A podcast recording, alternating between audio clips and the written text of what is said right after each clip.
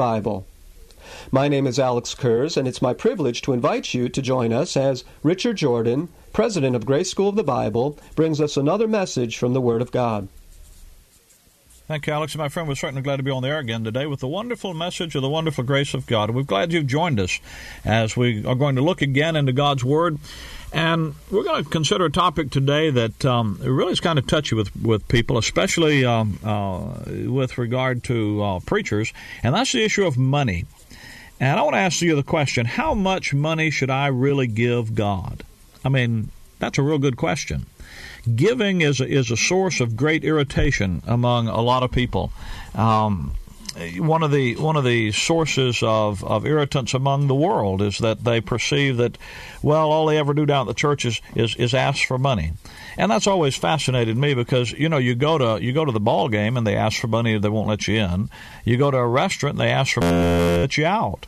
Uh, everybody understands that they're going to have to pay uh, for their entertainment. They're going to you know, go to the clothing store. You're going to have to pay for your clothes. You go to the, the laundry. You got to pay for the laundry. You go buy a car. You got to pay for a car. Everybody understand. Everybody's talking about money, but you go to church, and there's this knee jerk reaction about giving and money, and there, there's a real legitimate reason for that, quite frankly. And that and it has to do with the misunderstanding about the Bible's teaching about giving and how it is often supplied in order to literally extort money out of parishioners. In the Bible, there are three kinds of giving that are consistently taught throughout the Scripture. Uh, one, there's giving to the government.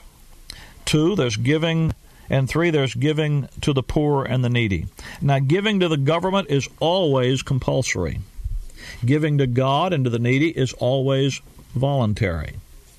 Uh, the issue, and that isn't that hard to understand what I did, but the issue gets to be confused because a lot of folks misunderstand the nature of tithing. And so I want to talk to you a little bit about tithing today. I know that tithing is a is a touchy topic. You'll go to church today, perhaps, and they'll go down to take the offering, and someone will, will pray, Lord, receive our tithes and our offerings. A preacher will get up and announce it's time, time for the uh, for us to give our tithes and our offerings and so forth. And uh, in fact, there's this one very very popular uh, radio and TV pastor. Pastors a, a large church, and you can see him on the television, you can hear his messages on the radio. And he actually, every time his congregation has the offering, they stand up in Malachi 3.10 and literally quote it to themselves. 10 says, Will a man rob God? Yet ye have robbed me. But you say, Wherein have we robbed thee? In tithes and offerings. Ye are cursed with a curse, for ye have robbed me, even this whole nation. Bring ye all the tithes into the storehouse, that there may be meat in mine house, and prove me now herewith, saith the Lord of hosts, if I will not open to you the windows of heaven, and pour you out a blessing, that there be not that, that there shall not be room even to receive it. Um, that passage been used from time immemorial uh, to demonstrate that people should tithe, and that you rob God when you don't tithe. But I want you to listen to what I'm going to say to you. That is a misunderstanding of the nature of tithing in the Bible. Tithing in the Bible, tithes are not to God, but rather tithing in Malachi chapter 3, they're not gifts. You can't rob somebody of a gift. Where when have you robbed me in tithes and all? You can't rob somebody of a gift. A, a gift has to freely be given, and if they don't give it, they didn't rob you. Tithes, tithing and, and tithes are, are, not primarily gifts to God; they are, are taxes for the funding of the national budget of Israel. In, in, your Bible, in the tithing system, and by the way, you'll notice in Malachi three ten, he says, talks nation. He's talking about the nation Israel, by the way and he's talking about the nation Israel under the law system. And Israel's tithing system under the law that God gave them. You see, Israel was a theocracy. That is, God was their king, and he set up the civil government. And the, the Levitical priests were, were, the, were the ones who acted in, in, in the governmental, the civic government of the of the of the nation. They didn't simply function as the as the religious government. The religious and civil government, the national government of the nation Israel, was was joined together as a theocracy under the rule of God, and the priest, the Levitical priest, acted as the civil government, the officials in the civil government. So the tithes that God that, that Israel were to give were were really uh, a, a, a payment for the support of the government. Leviticus chapter number 27 tells tells Israel, God tells them in verse 30, all the tithe of the land, whether of the seed of the land or of the fruit of the of the tree, is the Lord's. It is holy unto the Lord. If a man will at all re- redeem aught of his tithe, he shall add thereto a fifth part. And concerning the herd, the tithe of the herd and of the flock, notice that it's the tithe of the land, it's the tithe of the herd, the flock, any of the income producing uh, uh, ventures that they had, they were to give a tithe. Verse 30 says, all the tithe. That answers, by the way, the argument. You know, it's really funny. People say, well, am I supposed to tithe on the gross or the net? Tithe on what I get before Uncle Sam gets his or after Uncle Sam gets here? Well, here they tithed on the gross. And that tithe was given to the Levites. Uh, Numbers chapter number 18, verse 21. Bring that tithe to the temple or to the tabernacle and give it to the Levites. Numbers 21, I'm sorry, Numbers 8, chapter 18, verse 21. And God says to Aaron, these words Behold, I give I have given the children of Levi all the tenth of Israel for an inheritance, for their service which they serve, even the service of the tabernacle of the congregation. Neither must the children of Israel thenceforth come to the tabernacle of the congregation, lest they bear sin die, but the Levites shall do the service of the tabernacle of the congregation. But the tithes of the children of Israel, which they offer, as a heave offering unto the Lord, I have given to the Levites to inherit.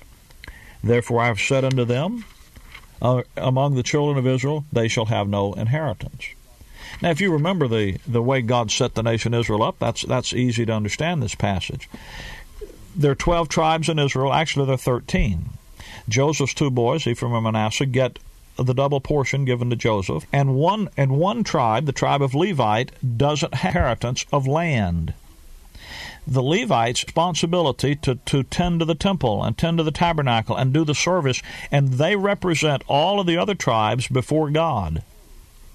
And it's only through the priest, the Levitical priesthood, that Israel could come and get to God and that God would then send His word out through them. And you'll remember all of the, the, the, the teaching priests, scribes that would go out and teach and so forth. And, and, and the, the Levites, they were responsible to go out and teach God's word to the nation, govern the nation with the word of God, and then represent the nation before God. But they didn't, they didn't get a portion of land. There were 12 tribes. They gave the, they, each one of them got a portion of the land, but the Levites didn't. Therefore, in order for the Levites to have what, what was their inheritance going to be? Each one was to give 10% of the production that they got from their land or their uh, ventures and give it to the Levites. Now, if a Levite got 10% of 12 tribes, how much did he get? Well, he got 120% of the of the income of the nation. He, of course, he didn't just get a tenth; he got 100 and 20%. He didn't make would have made on his own. He made that plus much more, the, the 20% interest on it. That's why we read the thing in Leviticus 27. If someone was going to redeem, he had a he had an animal or he had some things that he was to give as a tithe, but he wanted to keep it. He could get the money, take the the money value, add 20% to it, and get, that was that much more that that extra 20%. Well, the Levites got that.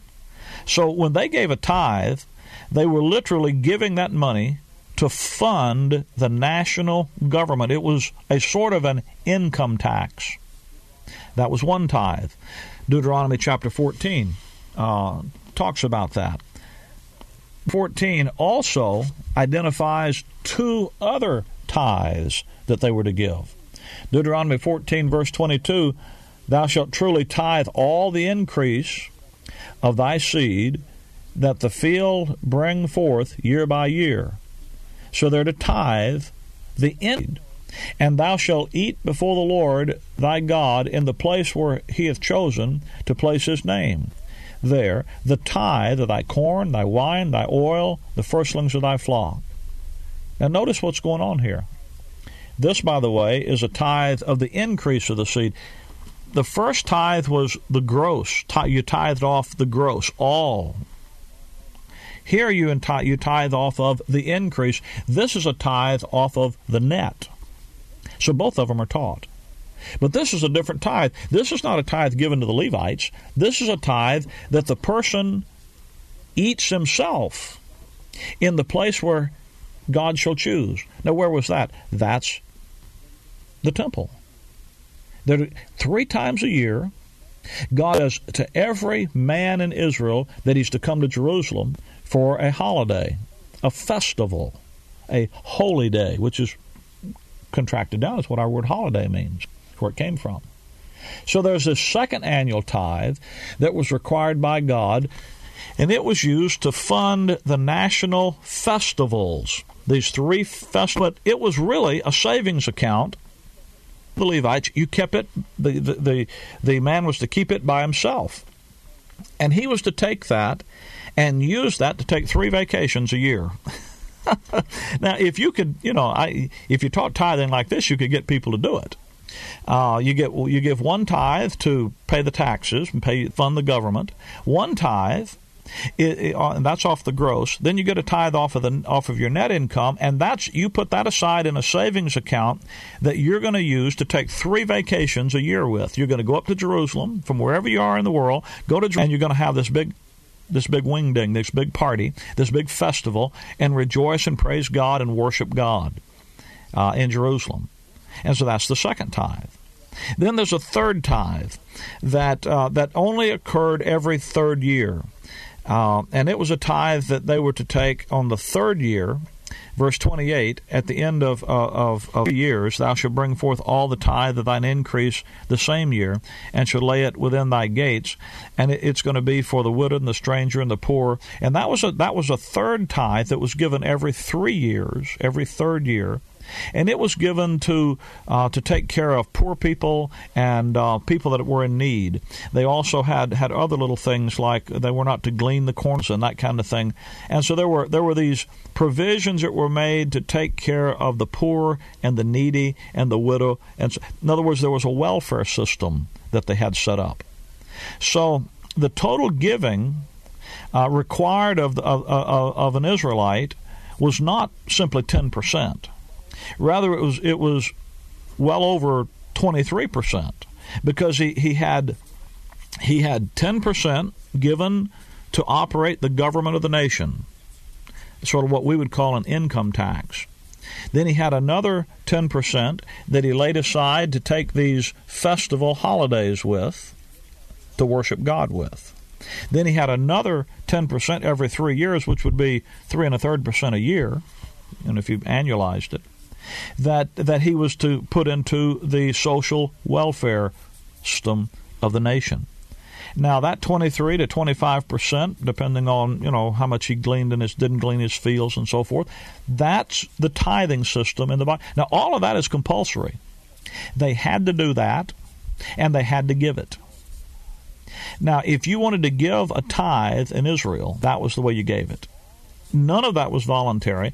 All that giving was required. Now, any giving that an Israeli did, apart from to run the government and to do the feast days, was called an offering, and it was a voluntary giving, purely voluntary. And each person gave whatever was in his heart to give. There was no percentage, there was no amount specified. For example, Deuteronomy, I'm sorry, Exodus chapter 25, the Lord spake unto Moses, saying, speaking to the children of Israel, that, that they bring me an offering of every man that giveth it willingly with his heart. Ye shall take my offering. So there was a there was there was the compulsory giving for the for the for the for the uh, support of, of, of the national life and the national government and the carrying out uh, of, of the the national life of Israel, and that was compulsory. That was required giving. But then there was the, the voluntary giving that, that, that they could do, which would be to give the Lord an offering. The great example of that in the Bible is David. Uh, in in uh, First Chronicles, when David is, is uh, going to buy the, the field of Onan, uh, Onan says, Ornan says, I'll just give it to you, David. And says to Ornan, he says, I will not take that which is for the Lord, nor offer burnt offerings without cost. David said, I'm not going to offer something to God that didn't cost me something. I want this to be a part of my sacrificial giving. Now, when you come to the New Testament, you have the same kind of a system. In fact, everybody knows the passage in Matthew about render unto Caesar that which is Caesar's and unto God that which is God. Um, they would have rendered the now, by the way, in, in, in the earthly ministry of Christ, Israel is under bondage to Rome. Now they are to pay their they were supposed to pay their income tax to Rome. Um, you're in bondage to Rome, so tax.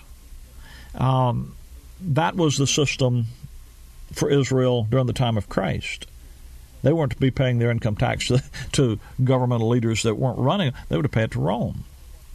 By the way, someone says today, we're going to give our tithes and offerings. You, if you want to give a tithe scripturally today, you can't give it to the church. I'm sorry not scripturally. Now, you can do it by religious tradition, you can do it by hocus pocus, but you can't do it scripturally. To give a tithe scripturally, you'd have to give it to the government. So if you want to tithe today, that's fine. That's your business. You can do what you want to, but just do it the way God says to do it. Give it to Uncle Sam. If you want to give money to God, well then you don't. You give it to God on the basis that God takes money today. Romans 13, when Paul talks about the government system, he says in verse 7 Render therefore unto all their dues tribute unto whom tribute is due, custom to whom custom. The only, listen now, the only required giving, the only compulsory giving in the dispensation of grace is the paying of taxes to the government. When you pay your taxes, you're doing it you, you are you are doing the only giving that God requires for you to do. Line for our giving to God and to His work in the dispensation of grace is not found in the Levitical system or the Mosaic system of the tithe. And you say, but Brother Rick, I thought that Abraham before the law gave tithes to Melchizedek. That's right, he did. And who was Melchizedek? Melchizedek was the king of Salem. Ah, Abraham was paying tribute to the king of Salem. He was giving the tithes to the government of the king of the city that eventually became Jerusalem. Jerusalem. The guidelines for giving in the dispensation of Christ's epistles. And they're found basically in 2 Corinthians chapter 9, verse 6 and 7. Paul says, This I say, he that soweth sparingly shall reap also sparingly. He that soweth bountifully shall reap bountifully. Every man according as, listen, he purposed in his heart, so let him give. Not grudgingly. You're not to give against your will. If you don't want to give, don't give. Or of necessity, you're not to do it because someone has put you under some religious threat. You're not to do it in order to get something in return. You want me to say that again? Not of necessity. That is, you don't give in order to get something in return. Someone who says we have to pay our tithes and offerings, or we're robbing God and God's going to get even with us. You're not to give of necessity. You're not under a loss based system, you're under a grace based system. Then how do we give? For the Lord loves a cheerful giver. Now, everybody's heard the, uh, the, the fact that the word cheerful there is the word hilarious. And I've often wondered what people think when they hear about, well, God wants a cheerful giver. He wants a hilarious giver. What does that? What in the world does that mean? Want us to be laughing and telling jokes while we while we're giving? No, it's not what he's talking about.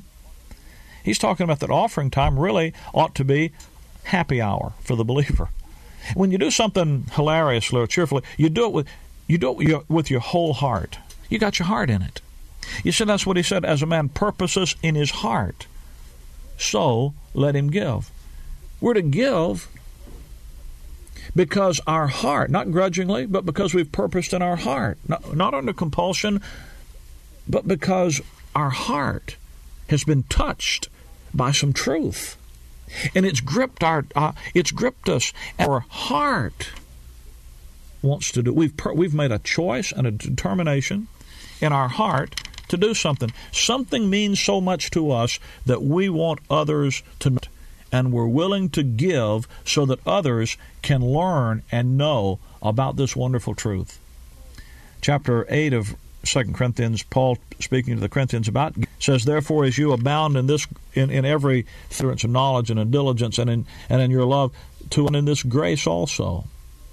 I speak not by commandment, I'm not telling you what you got to do, but by occasion forwardness of others, and to prove the sincerity of your love. Now, that's only said about giving in Paul's epistles. The only thing you do, Paul's epistles, that proves the sincerity of your love is giving. And I suppose that's because the love of money is the root of all evil. Um, therefore, willingness to give up money is the root of grace. Now, the amount that you're willing to give up demonstrates is a demonstration of the sincerity of your love for the truth. Your love for, for Christ, your love for the truth, how much the truth has gripped your heart is proven, demonstrated in not the amount of your giving, but in the attitude you're giving, purposing in your heart, so let him give. How much does it does the truth of the gospel of grace really mean to you?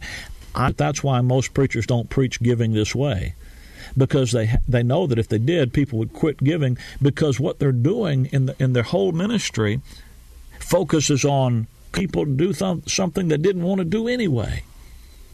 They got them under a law system. And they're making them do it out of necessity. And they're making them do it against their will. So if you take the necessity and the against the will away, they quit. Well, my friend, it's better to quit than to give out of grudgingly or of necessity, under compulsion, as a cheerful giver. But my friend, when the when, when the grace of your heart, you'll not have a problem understanding how to give not just your money, but yourselves unto the Lord. Let me give you a free Bible study tape. I see the clock, we're almost out of time, and I didn't realize we were so close to the end of the program. Let me give you a free Bible study tape entitled, How Much Money Should I Give God? It'll go through this material that I've been going through and some other things and, and demonstrate to you exactly how you can make those choices. How much money should I give God? To receive your free copy, simply call me here at our toll free number, 8535 2300. That's 888 535 2300. Or, of course, you can write me here at the, at, at the Riches of Grace, Box 97, Bloomingdale, Illinois 60108. That's the Riches of Grace, Box 97, Bloomingdale, Illinois 60108.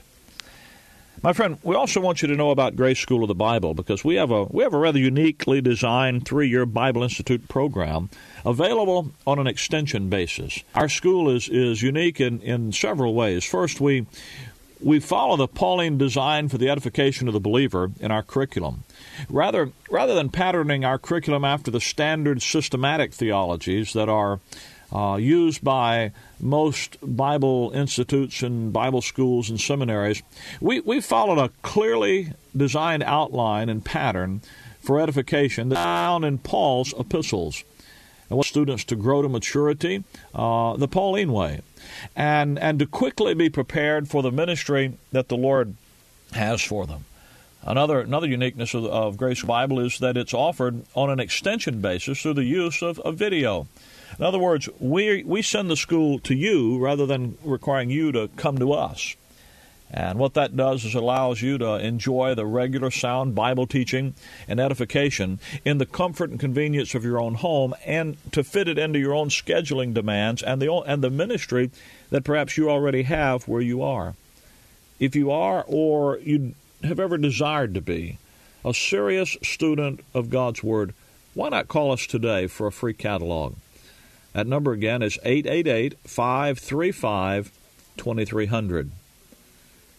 And let me also say thanks to those who are helping us to keep this program on this station. This is uh, genuinely listener supported radio. And I hope you're encouraged to know that there are folks in your area who love the Word of God rightly divided and who rejoice in the message of grace and the joy of the grace life. My friend, if you don't have a fellowship to attend this week where the message of grace is taught from the rightly divided word and the grace life is clearly proclaimed, and we'll put you in touch with a group in your area where you can find that fellowship and encouragement. Our number again is 888 535 2000. Or, of course, you can write me at any time at The Riches of Grace, Box 97, Bloomingdale, Illinois, 60108. And, friend, if you're still not sure of salvation, that your sins are forgiven, and that you have eternal life as a present possession, be sure to let us know, and we'll be happy to send you some gospel literature that'll make the way plain. That number again is 888 535 2300. Thanks for joining us today, and until we meet again this same time and place, Maranatha. I want to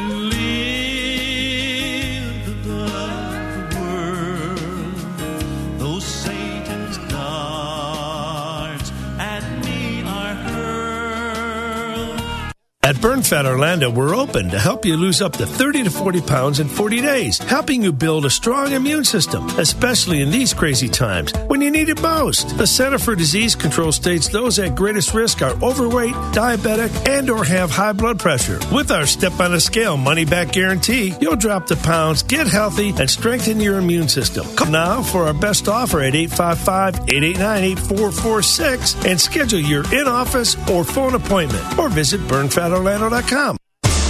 Take the word with you wherever you go with our mobile app, thewordorlando.com. Alexa, tune in, iHeart, and radio.com. Faith comes spring. The new AM 990 and FM 101.5. The Word. A bigger and stronger voice for God's Word is now here. 50,000 watts. The new 990 and FM 101.5. The LN Orlando. W268CT Orlando. Where faith comes by hearing. Make It has sponsored this Make It Clear broadcast. Are you looking for truth, God's Word that you can understand and apply to your life? You'll find A on Make It Clear with Dr. Stan Ponz, Bible teacher and president of Florida Bible College in beautiful Orlando. Listen now as Stan makes it clear.